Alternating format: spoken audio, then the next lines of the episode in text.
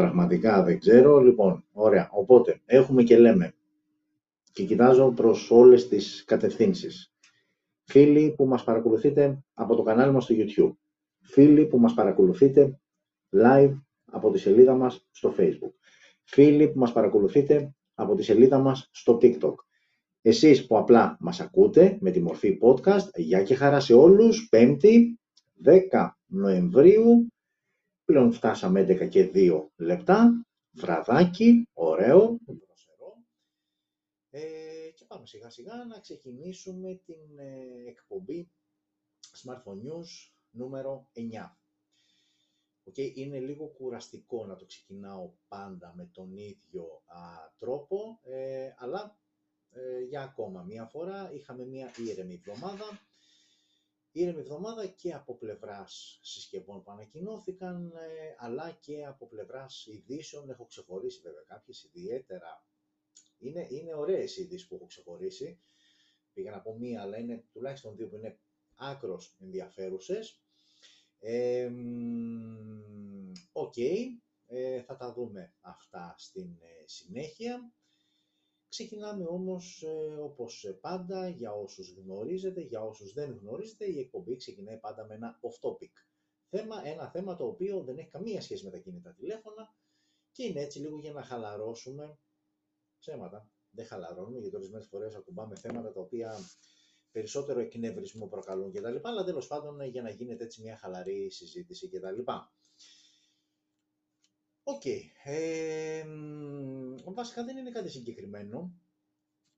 Ε, απλά σήμερα ήθελα έτσι να πούμε δυο, να πω δηλαδή και στη συνέχεια και εσείς, γιατί ξέρετε ότι ιδίως στις πλατφόρμες του Facebook και του TikTok ε, εννοείται και το θέλω να υπάρχει συζήτηση, να υπάρχει κουβέντα, να διαφωνήσετε μαζί μου, να συμφωνήσετε μαζί μου, ό,τι θέλετε, όλα είναι ανοιχτά. Το έχουμε ξαναπεί και πάλι ότι η ουσία όλου αυτού είναι η διαδραστικότητα, δηλαδή το να κάθεται ένας ένα μικρόφωνο και να λέει δύο-τρεις μπούρδες, οτιδήποτε και εσύ απλά να τον ακούς και να τον παρακολουθείς, οκ, είναι και αυτό, αλλά δεν είναι μόνο αυτό, δεν ήταν σκοπός μας ούτως ή άλλως μόνο αυτό, δεν εκφωνούμε εδώ, εδώ πέρα κάποιο δελτίο ειδήσεων ή οτιδήποτε άλλο. Ε, οκ, λοιπόν, ε, θέλω λίγο να ασχοληθώ με αυτό που πλέον το λένε καλάθι του νοικοκυριού. Άντε και στην αρχή το είπανε νοικοκυρά, αλλά βγήκανε και σου λένε τι, δηλαδή ο άλλος που πάει για ψώνια πρέπει να είναι σώνει και καλά γυναίκα, δεν μπορεί να είναι άντρας, δεν μπορεί να είναι κάτι άλλο. Τέλος πάντων δεν ήταν εκεί η ουσία. Το είπανε καλάθι του νοικοκυριού για να τους βάλουν όλους μέσα και καλά κάνανε. Οκ, αλλά τι είναι αυτό το πράγμα; Τι είναι αυτό το πράγμα; Ε, προσπαθούσα τώρα, έχω ανοίξει εδώ πέρα ε, το, τη σελίδα του e-καταναλωτή, εκτός το τι, έτσι γενικότερα να ενημερωθώ για τα προϊόντα που περιλαμβάνει αυτό το περιβόητο καλάθι και με τις τιμές. Και, οκ, θεωρητικά είναι κάποια προϊόντα πρώτης ανάγκης, δηλαδή κάποια προϊόντα τα οποία είναι at least κάποια πράγματα τα οποία θα πρέπει να μπουν μέσα σε ένα οποιοδήποτε σπίτι, είτε κάποιος μένει μόνος του, είτε κάποιος μένει απλά με κάποιον σύντροφο, σύζυγο, οτιδήποτε, είτε είναι με οικογένεια, με μικρά παιδιά κτλ. Είναι κάποια ελάχιστα πράγματα τα οποία θεωρητικά θα πρέπει να είναι μέσα, να υπάρχει δυνατότητα μάλλον να είναι μέσα σε κάθε σπίτι.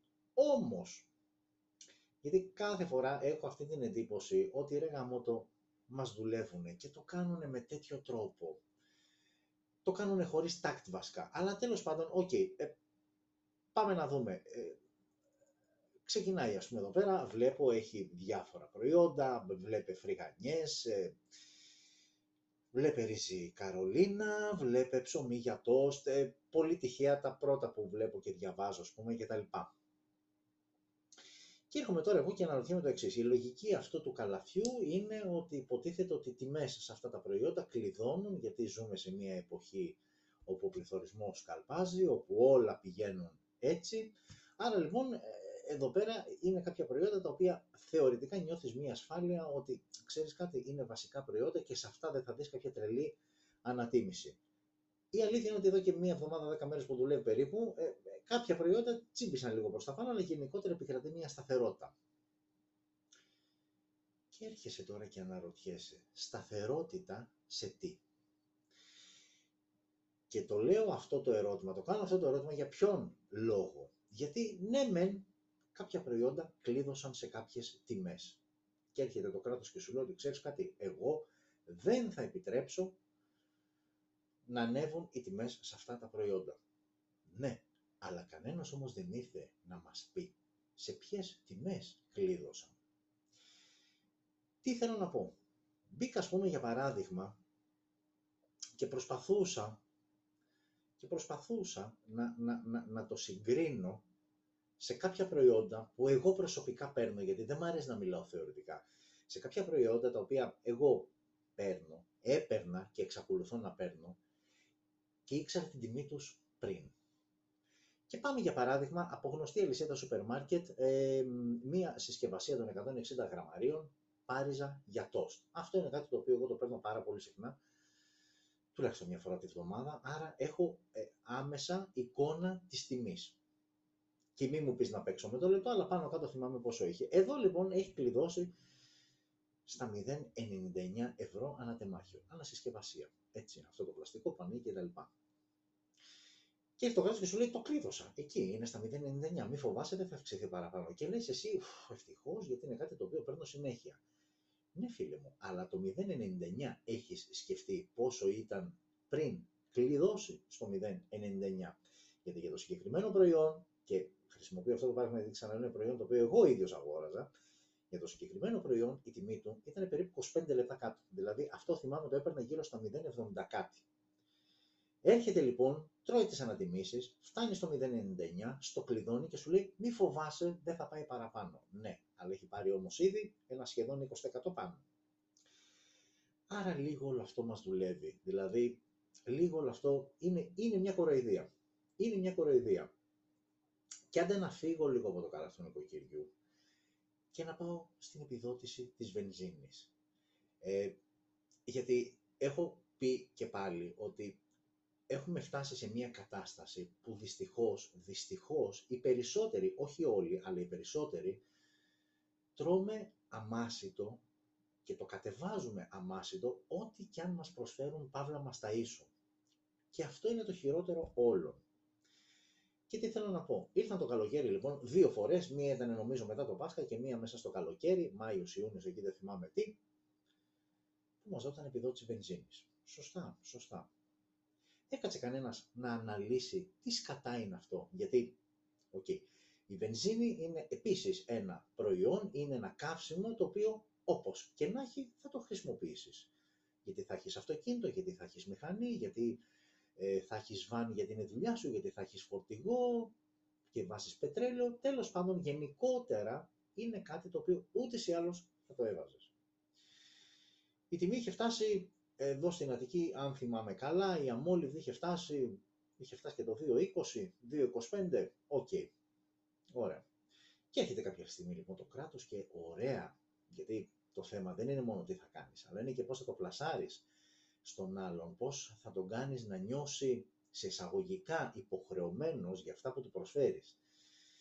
Και έρχεται λοιπόν το κράτος και σου λέει θα σε επιδοτήσω για τη βενζίνη για τρεις μήνες και έβγαινε γύρω στα 25 ευρώ μήνας. Τέλος πάντων, αν τα έπαιρνες όλα μαζί 90 ευρώ, αν τα βάζανε στο κινητό στην εφαρμογή, αν τα έπαιρνες σε κασέρι, σε λογαριασμό, πήγαινε στα 75-80, συγχωρέστε με, αν δεν τα θυμάμαι τα ποσά ακριβώς, αλλά πάνω κάτω αυτή ήταν η λογική. Τέλος πάντων, OK. Okay.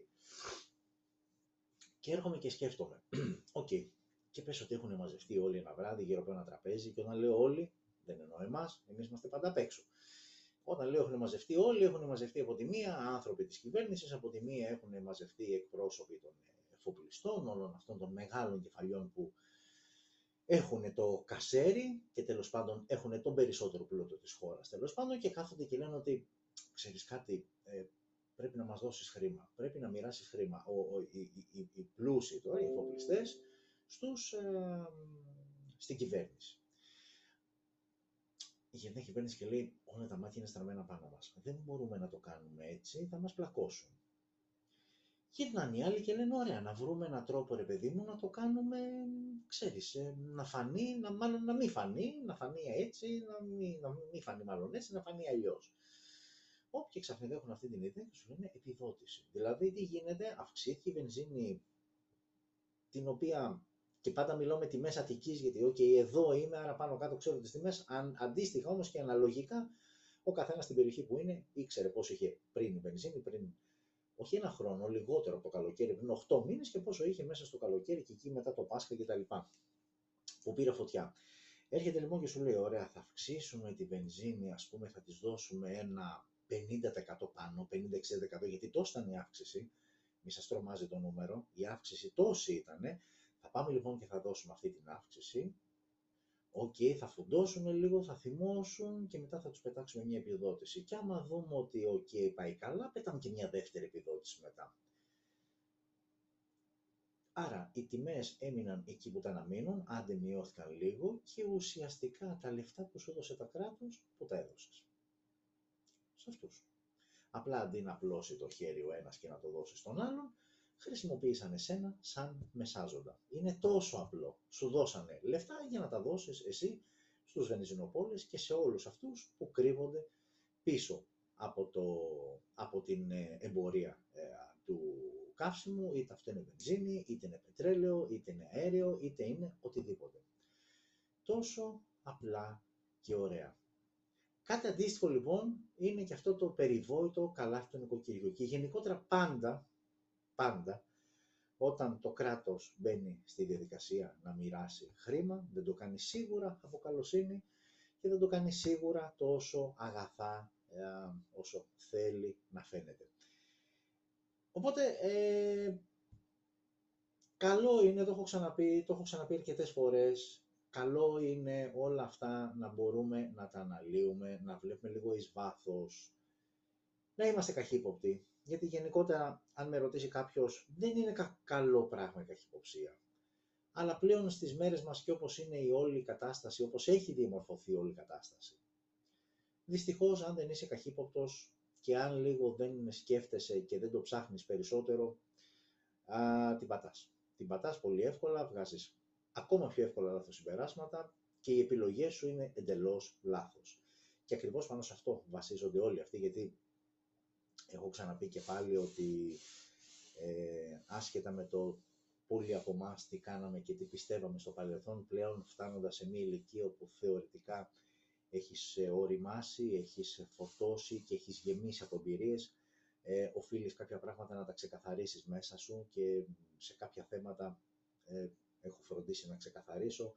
Όσο αφορά την πολιτική, ναι, δεν μπαίνω πλέον στη διαδικασία α, του χρώματος, είτε αυτό είναι μπλε, είτε είναι πράσινο, είτε είναι κόκκινο. Για μένα πλέον όλοι αυτοί, και το λέω πάντα γιατί ισχύει πλην ελαχίστων εξαιρέσεων, ατομικά, άσχετα, δεν με νοιάζει ποιο παράταξη, αλλά υπάρχουν κάποιοι άνθρωποι, έστω και ελάχιστοι, μέσα σε αυτούς τους 300, που είναι σωστοί και σκέφτονται σωστά, αλλά δυστυχώς είναι απειροελάχιστοι μπροστά στο σύνολο αυτό που θέλω λοιπόν να πω είναι ότι για μένα όλοι αυτοί είναι, ανήκουν μάλλον στην ίδια ακριβώς κατηγορία.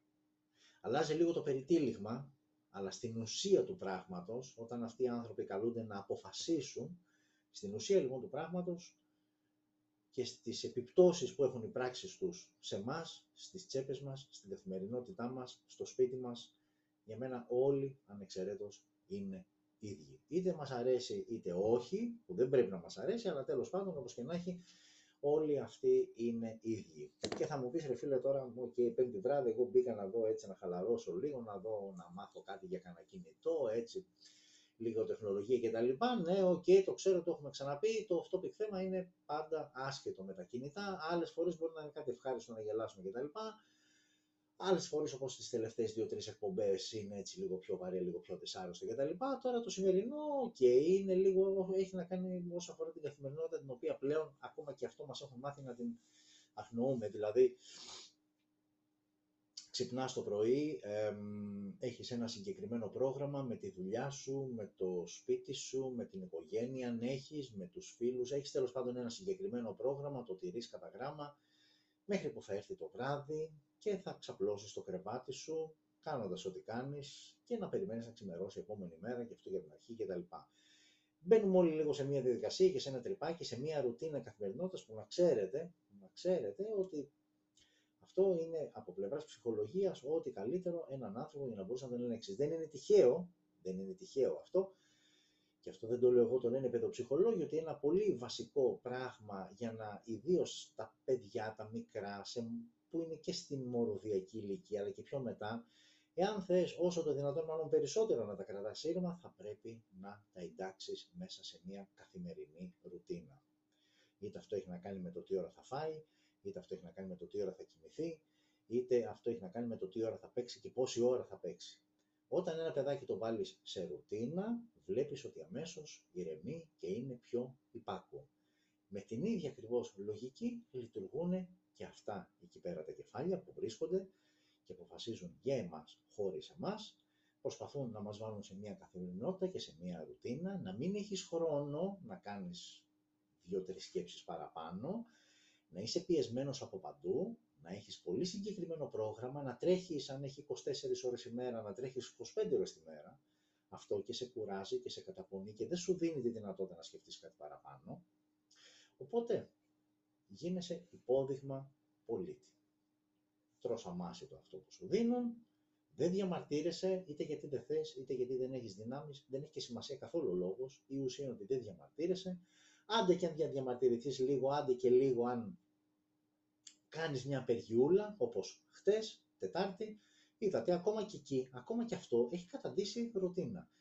Βγαίνεις έξω, είναι συγκεκριμένοι οι δρόμοι που θα ακολουθήσεις, συγκεκριμένο το σημείο που θα φτάσεις έξω από την Βουλή, συγκεκριμένα τα συνθήματα στα πανό, με μικρές παραλλαγές ανάλογα το, το ζήτημα της συγκεκριμένης περίοδου στην οποία μέσα θα βγεις να κάνεις την πορεία σου, συγκεκριμένες παρατάξεις, συγκεκριμένα χρώματα, συγκεκριμένη θέση των ΜΑΤ, συγκεκριμένοι και αυτοί που ως διαμαγείας που κουλοφόροι βγαίνουν κάποια στιγμή γιατί ωραία εντάξει κάναμε το πανηγυράκι μας να το διαλύσουμε. Τώρα κάπως πρέπει να το διαλύσουμε.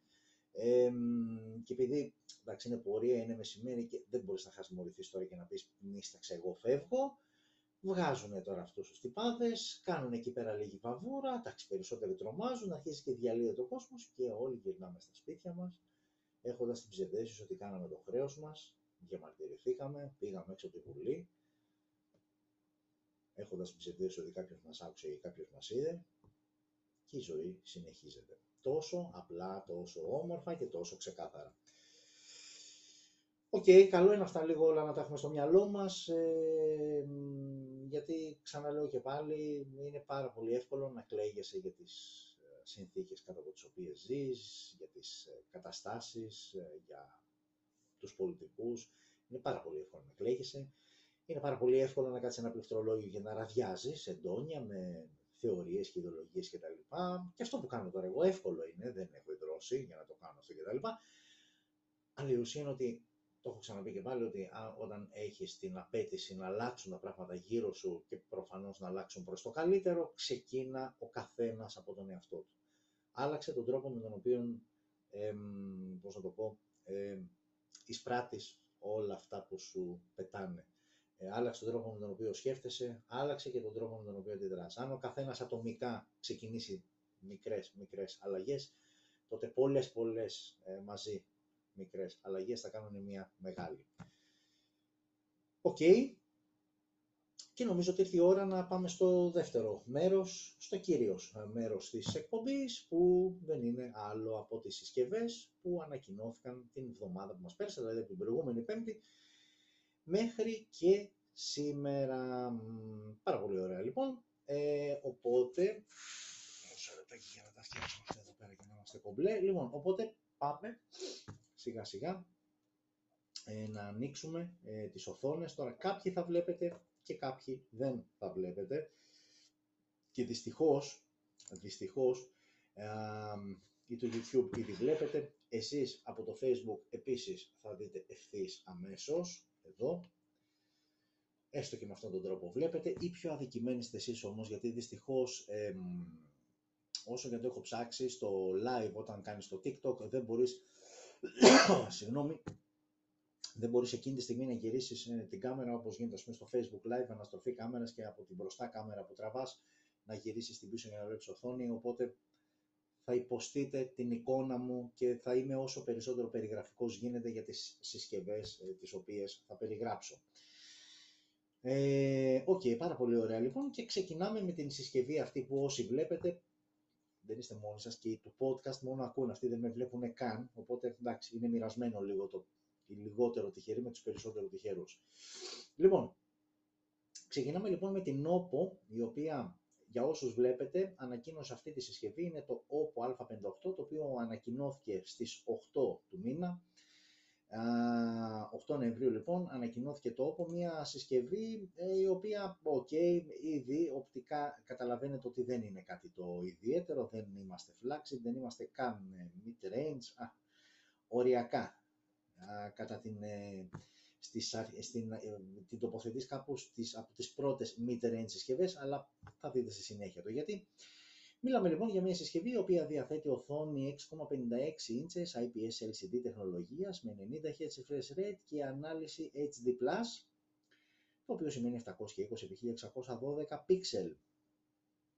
Διαθέτει ε, πιστοποίηση IP54 που είναι απλά για σταγόνες και σκόνη, με μου αρχίσετε τις βουτιές κτλ. Δεν.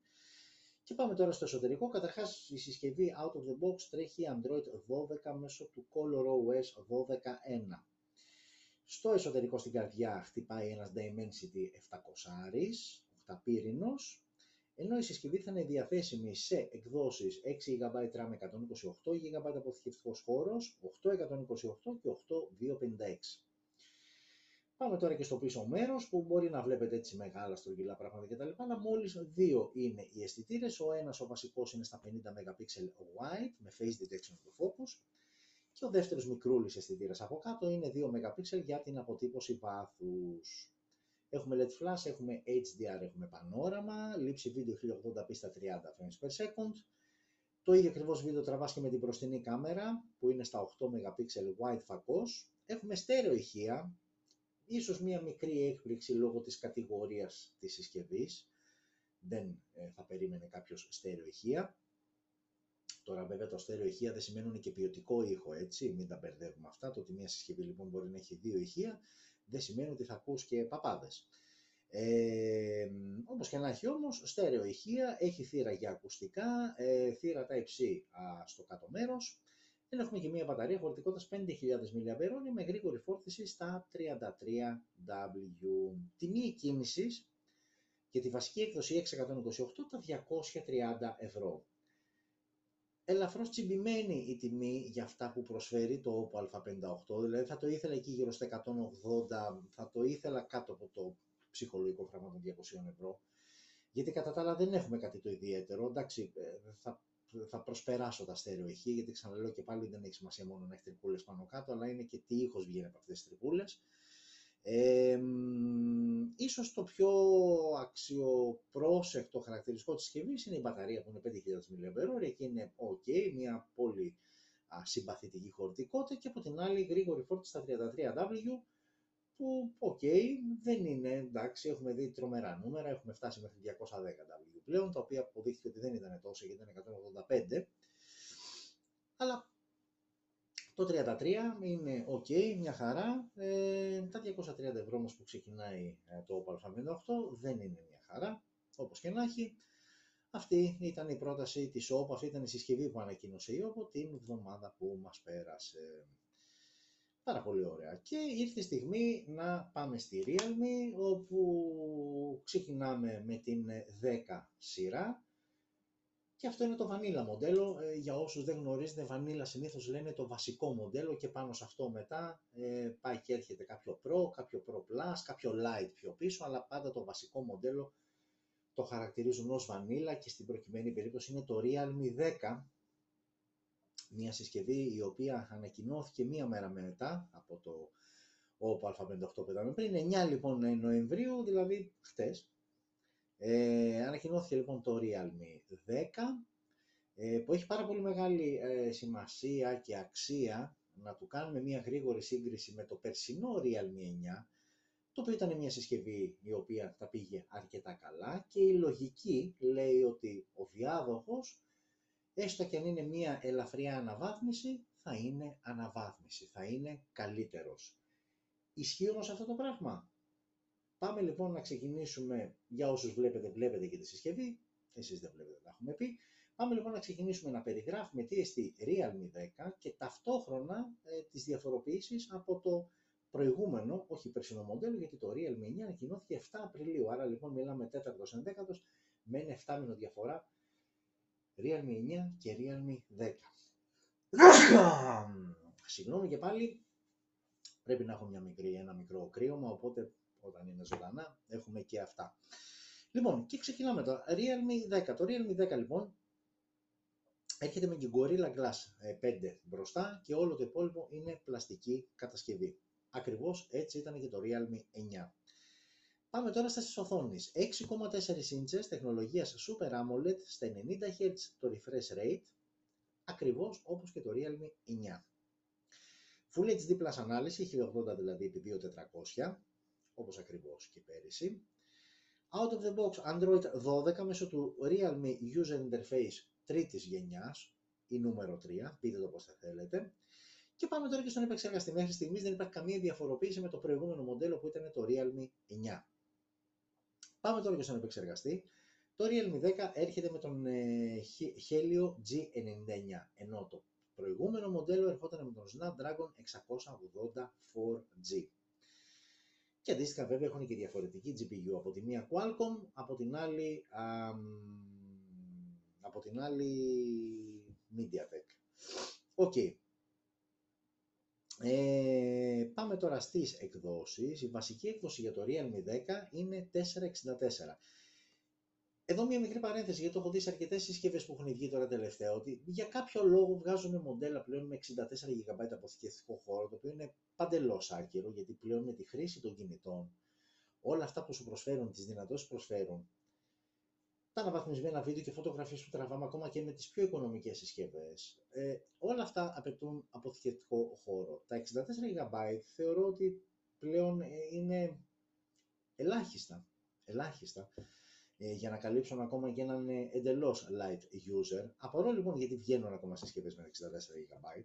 OK, okay, όπως και να έχει όμως, ξεκινάει από 464 και έχουμε μετά 428, 628, 828 και 8256. Γενικότερα η Realme είναι ανοιχτοχέρα στις εκδόσεις, δηλαδή όταν βγάζει μία συσκευή, στην προσφέρει και σε πολλές, ε, σου δίνει πολλές επιλογές, σίγουρα κάποια από όλες αυτές καλύπτουν τον καθέναν από εσάς. Πάμε τώρα και στα της κάμερας. Μέχρι στιγμής λοιπόν, ε, συνοψίζοντας, έχουμε μία μικρή διαφορά στον επεξεργαστή. Και λέω μικρή γιατί εντελώς διαφορετικός επεξεργαστής, άλλη οικογένεια, Qualcomm από τη μία, MediaTek από την άλλη, αλλά πάνω κάτω κατηγορίας επεξεργαστής κινείται στα ίδια κυβικά. Πάμε λοιπόν στην πρώτη μεγάλη διαφορά του προηγούμενου μοντέλου από το Realme 10. Και εδώ θα περιμένεις να ακούσεις ότι το Realme 10 έχει κάτι που δεν έχει το 9. Λάθος. Γιατί πέρυσι, το, συγγνώμη, το προηγούμενο μοντέλο, το Realme 9, είχε τρεις αισθητήρες με βασικό 108 MP uh, wide με dual uh, pixel, uh, dual pixel uh, autofocus Είχε ένα δεύτερο 8 MP ultra wide και είχε ένα τρίτο αισθητήρα 2 MP macro.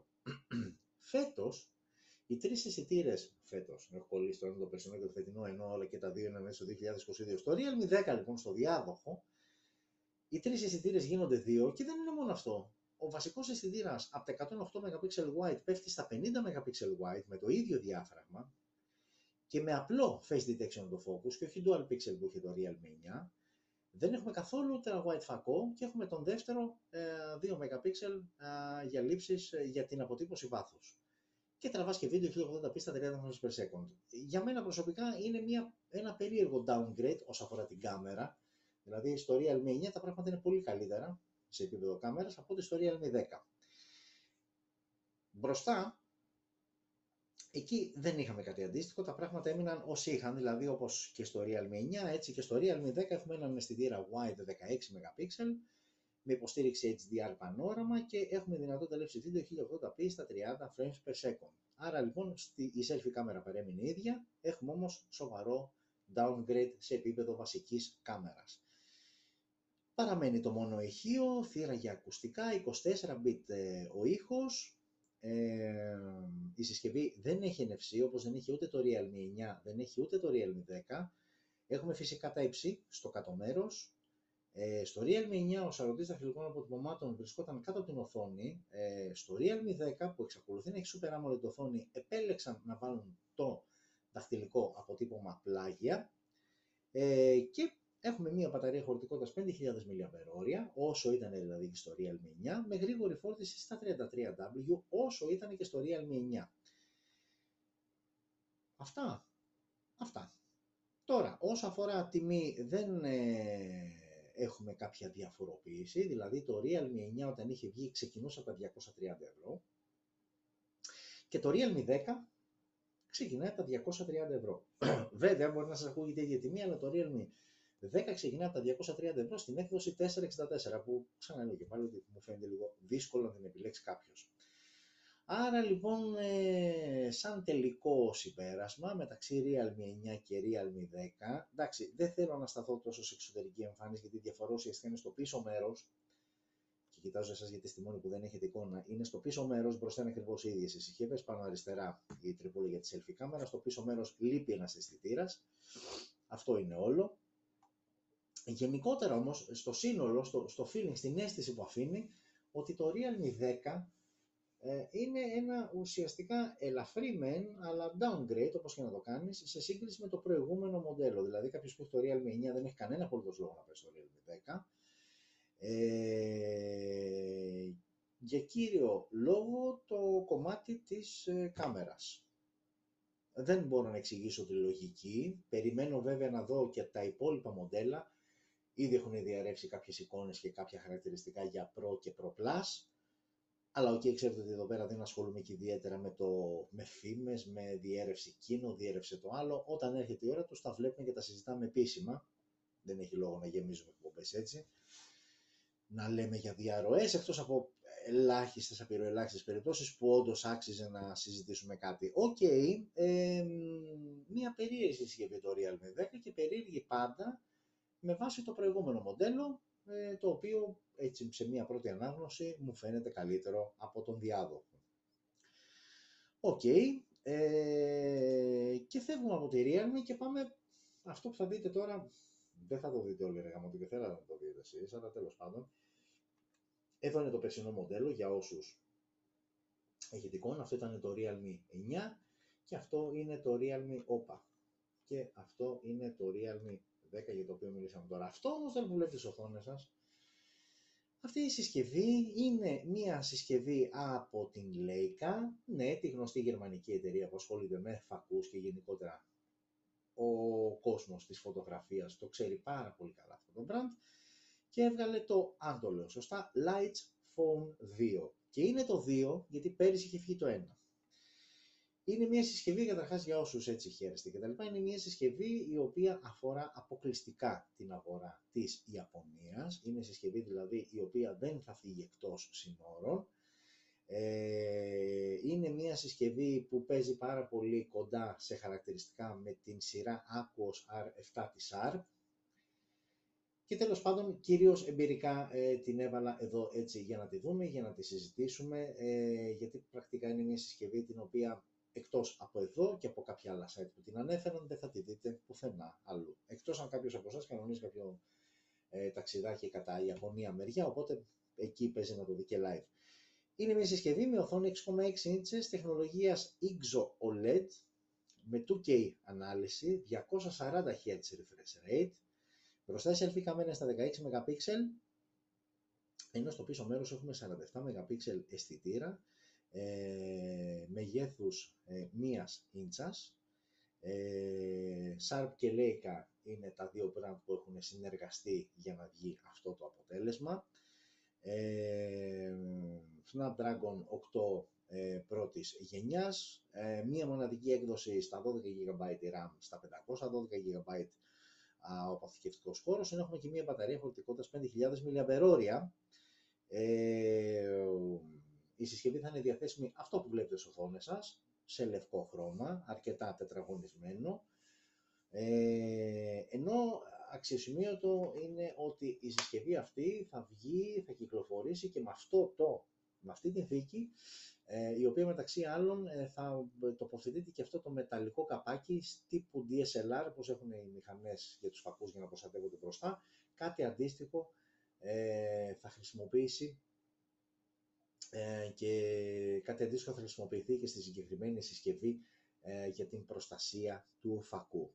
Και αν αναρωτιέστε πόσο έχει αυτή η συσκευή που τουλάχιστον από πλευράς φωτογραφικών επιδόσεων θα είναι super, η τιμή της είναι περίπου γύρω στα 1500-1550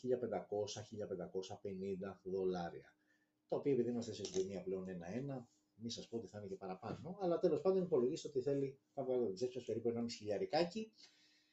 Ξαναλέω και πάλι συσκευή που αφορά αποκλειστικά την αγορά της Ιαπωνίας, αλλά OK, okay, με ελεύθεροι άνθρωποι είμαστε. Φαντάζομαι ότι άμα πας και την αγοράσεις, δεν θα σου πει κανένας ότι α, δεν φεύγεις από τη χώρα κτλ. OK, okay, ένα ενδιαφέρον project, μάλλον εντάξει δεν είναι ακριβώς project, απλά είναι μια συσκευή ε, που θεωρητικά αφορά μια άλλη αγορά και σίγουρα όχι τη δικιά μας και όταν είναι τη δικιά μας εννοώ την αγορά της Ευρώπης. Οκ, ε, και με την ε, Leica και το Leitz, Leitz, αν το λέω σωστά, Phone 2, ε, τελειώσαμε και το δεύτερο μέρος εκπομπής που είχε να κάνει με τις συσκευές που ανακοινώθηκαν την εβδομάδα που προηγήθηκε. Οπότε πάμε στο τρίτο και τελευταίο μέρος, που το τρίτο και τελευταίο μέρος έχει κάποιες ειδήσεις που έχω ξεχωρίσει. Και είναι αρκετά ενδιαφέρουσες. Ε, απλά δώστε μου ένα λεπτάκι να ετοιμάσω εδώ πέρα κάποια πραγματάκια για όταν. Λοιπόν, ε, και πάμε σιγά σιγά. Πάμε σιγά σιγά, εδώ κατευθείαν. Λοιπόν, αυτό που βλέπετε που το έκανα πριν βιαστικά. Λοιπόν, η πρώτη είδηση έχει να κάνει, είναι τρομακτικό αυτό που βλέπουμε. Αυτό που βλέπουμε είναι ένας άνθρωπος, OK, okay, είναι ξεκάθαρο αυτό. Ε, και είναι μέσω τεχνολογίας 3D ε, και με βάση το πώς είμαστε σήμερα, ποιες είναι οι συνήθειές μας, ποια είναι η καθημερινότητά μας κτλ. Έχουν φτιάξει ένα 3D διάγραμμα ε, του πώς μπορεί να είναι ο άνθρωπος μετά από σχεδόν 800 ε, χρόνια. Και σίγουρα αυτό που βλέπετε δεν είναι όμορφο, δεν είναι ωραίο, δεν είναι σεξι να το πεις, γιατί υποτίθεται ότι αυτό που βλέπουμε είναι μια γυναίκα, την οποία μάλιστα την ονόμασαν Μίντι, αν δεν κάνω λάθος. Ναι, σωστά, την ονόμασαν είναι Μίντι, είναι ένα 3D μοντέλο λοιπόν, ε, βλέπουμε καμπουριασμένο, το χέρι έχει πάρει κλίση σαν να κρατάει smartphone, που είναι απόλυτα φυσιολογικό με τις ώρες που περνάμε κάθε μέρα με το κινητό στο χέρι. Ε, ναι, σωστά μην τη λένε λοιπόν. Ε, αυτό ουσιαστικά σου λένε ότι θα είναι το αποτέλεσμα της τεχνολογίας στο ανθρώπινο σώμα και ουσιαστικά αυτή η εξάρτηση που έχουμε με την τεχνολογία. Ε, και τις μερικές λεπτομέρειες, η Mindy, αυτό το είδωλο αυτό που βλέπετε στις οθόνες, σας δημιουργήθηκε μέσα από το toll-free forwarding, ένας τρόπος οπτικοποίησης ουσιαστικά του τρόπου ε, με τον οποίο η τεχνολογία επηρεάζει το σώμα μας. Αυτό που λέγαμε πριν λοιπόν, ε, και με τη συνεργασία ενός 3D σχεδιαστή βγάλαν αυτό το τελικό αποτέλεσμα. Ε, βλέπετε εδώ πέρα, όσοι βλέπετε φωτογραφίες, αυτό που λέγαμε για την καμπούρα, για το χέρι το οποίο δεν μπορεί να κλείσει ε, και παραμένει έτσι λόγω του, ε, των ατελείωτων ορών που το κατάμε στα χέρια μας, με το μικρό το δαχτυλάκι, γιατί ξέρεις να κρατάς το κινητό, πάντα το μικρό δαχτυλάκι κάτω είναι, ε, λειτουργεί σαν βάση για να μην σου γλιστράει ε, και ορισμένες φορές δηλαδή και εγώ που το πιάνω απορώ και λέω ότι αυτό το δάχτυλο κάποια στιγμή θα πάψει να είναι ίσιο και να τελικά που έρχεται κάτι τέτοιο και στο επιβεβαιώνει. Ε, επίσης, ε, πόσες ώρες είμαστε είτε σε λάπτοπ είτε σε τάμπλετ όπου μπορεί η οθόνη να είναι σε χαμηλότερη ύψος από τα μάτια μας όταν, όταν αγκαζόμαστε και έχουμε μια τέτοια κλίση το οποίο σας φαίνεται απλό, αλλά για να μπορέσεις να σκύβεις έτσι και να κρατήσεις το κεφάλι σου, κάποιοι μύες ενεργοποιούνται εδώ πέρα από πίσω για να κρατήσουν το κεφάλι σου εδώ και να μην πέσει το οποίο αυτό όταν γίνεται πολλές ώρες και κάθε μέρα δημιουργεί πρόβλημα, εξού και η καμπούρα που φαίνεται στη συγκεκριμένη φωτογραφία. Ε, επίσης, είναι πολύ πιθανό να έχει αναπτυχθεί και ένα δεύτερο βλέφαρο, το οποίο και αυτό έχει λογική, ε, λόγω του, ε, της, ε, της ακτινοβολίας των οθονών, ε, το blue light ε, που εκπέμπεται από οθόνες υπολογιστών, από κινητά κτλ.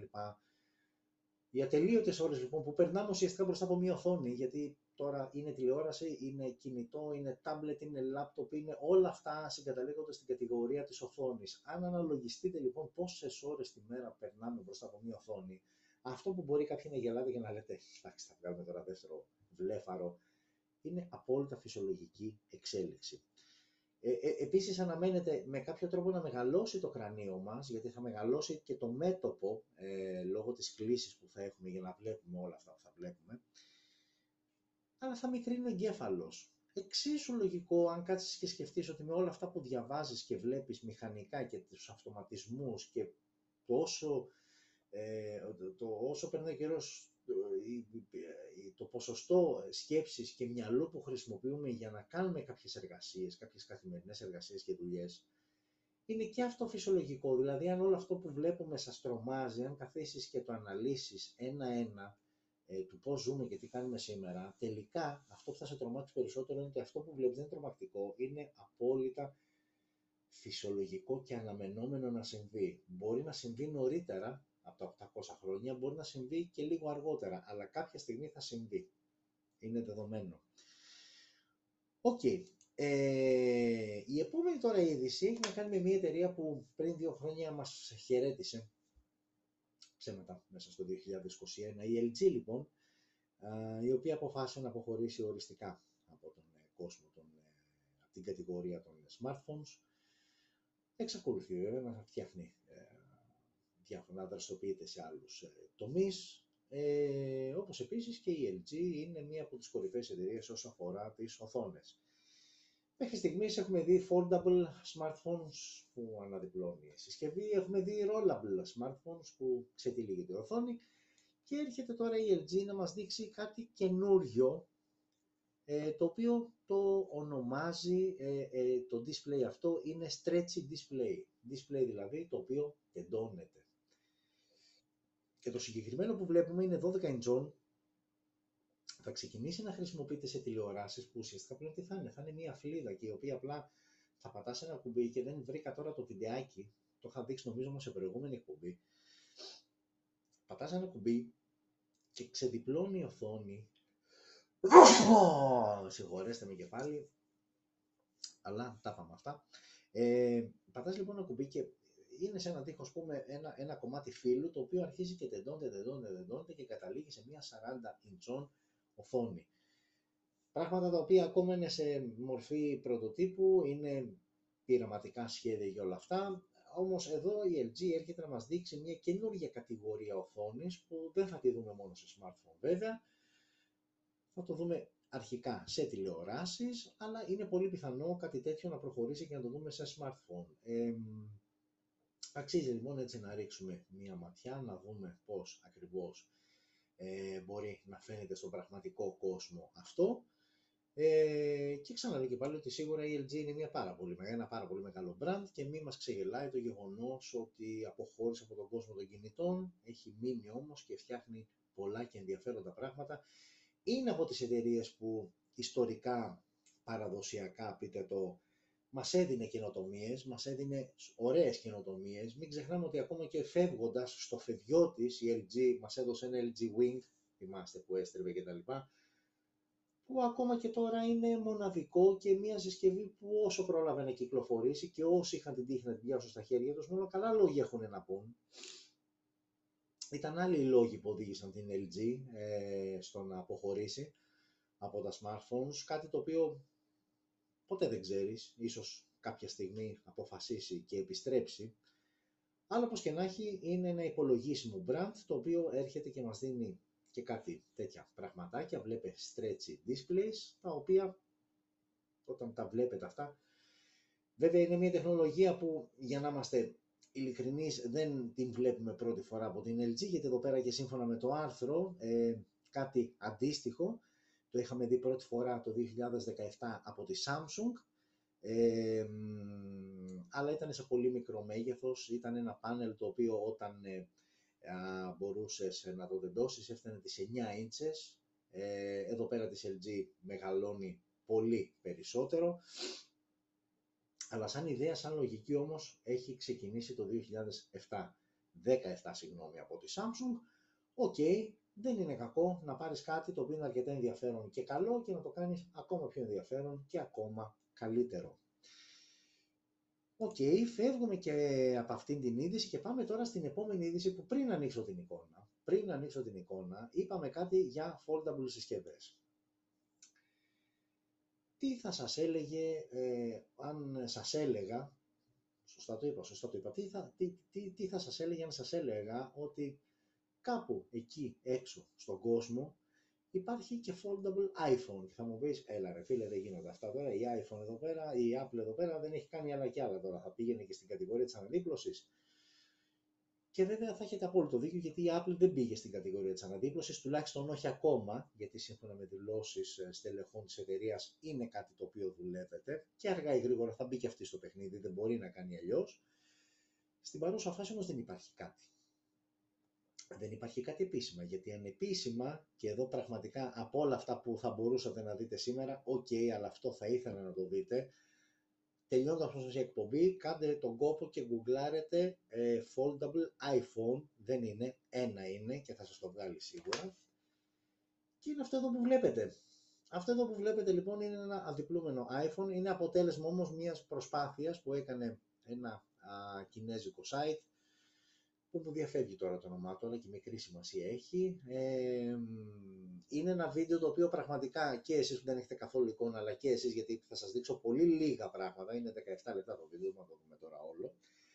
Αξίζει όμως όταν βρείτε λίγο χρόνο να δείτε την όλη προσπάθεια. Είναι ένα project καταρχάς το οποίο ακόμα συνεχίζεται, γιατί σε επίπεδο hardware, ok, θέλει κάποιες τελειοποίησεις, αλλά και σε επίπεδο software, γιατί οι άνθρωποι πειράζουν και τέτοια πράγματα, γιατί σου λέει καλό να διπλώνει, αλλά θα πρέπει με κάποιο τρόπο να το εκμεταλλεύομαι με κάποιες εφαρμογές το πώς θα λειτουργούν κτλ. Είναι λοιπόν κάτι που έχει φτάσει ως ένα σημείο ε, και χρήζει βελτίωσης, σίγουρα, το λένε και οι ίδιοι βέβαια. Ε, θα δείτε ότι έχουν δαπανίσει άπειρα λεφτά.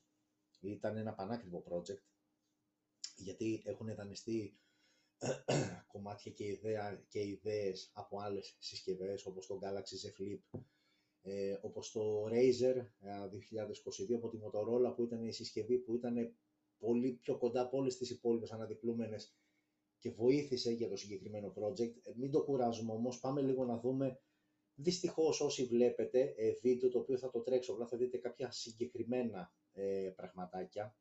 Ε, βέβαια, για να δείτε συγκεκριμένα πραγματάκια πρέπει να πατήσω για τα συγκεκριμένα κουμπάκια. Εδώ ο άνθρωπος που βλέπετε, αυτός ο γλυκός κινεζούλης, από, από ό,τι έχω καταλάβει, πρέπει να είναι ο, ο πρόεδρος, ο διευθυντής, ο CEO αυτής της, ε, γιατί κρύβεται μια εταιρεία από πίσω που αναλαμβάνει το συγκεκριμένο project τέλος πάντων και αρχίζει και μας περιγράφει εδώ πέρα, δεν έχει νόημα τώρα και τα λοιπά, ποια ήταν η ιδέα.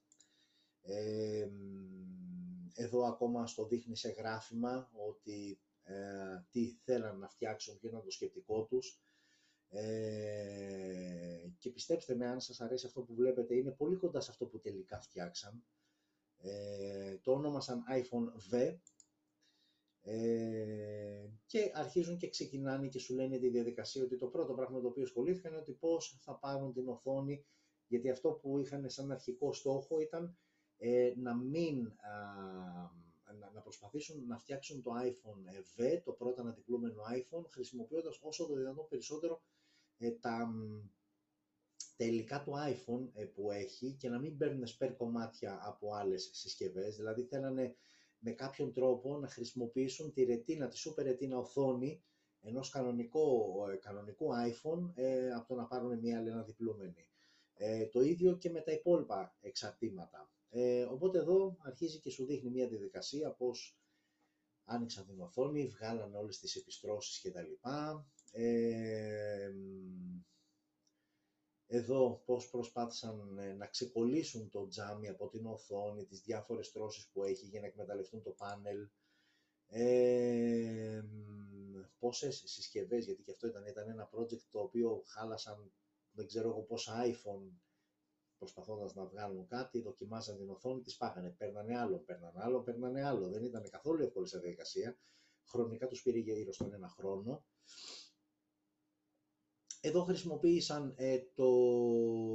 Να εδώ ας πούμε μια οθόνη έσπασε κατά την αναδίπλωση. Ε, χρησιμοποίησαν τον μηχανισμό του Z Flip, αν δεν κάνω λάθος. Και εδώ πέρα το project ε, συνεχίζει. Πολύ λεπτομερής ε, δουλειά, οι αισθητήρες, πώς θα τοποθετηθούν τα πράγματα, γιατί ξαφνικά από εκεί που ήταν τοποθετημένα όλα σε μια συγκεκριμένη σειρά, τώρα το κινητό που έγινε αναδιπλούμενο έπρεπε να γίνει μια αναδιάταξη μέσα ε, χρησιμοποίησαν 3D εκτυπωτές για να φτιάξουν κάποια πράγματα και εδώ είναι πλέον το τελικό αποτέλεσμα. Δηλαδή εδώ, ε, okay, το βλέπουμε σαν μια παντόφλα που έχει κάτσει στο λιοπύρι και έχει στραβώσει, οκ, αλλά όπως και να έχει, είναι η πρώτη, αυτό είναι ε, το κινητό, το πρώτο iPhone ε, το οποίο ε, αναδιπλώνει και σίγουρα είναι ένα project το οποίο το είπα εξ αρχής χρήζει βελτίωσης. Σίγουρα όμως είναι και αξιέπινη η προσπάθεια των παιδιών που μόνο εύκολο δεν ήταν, σας λέω αξίζει να το δείτε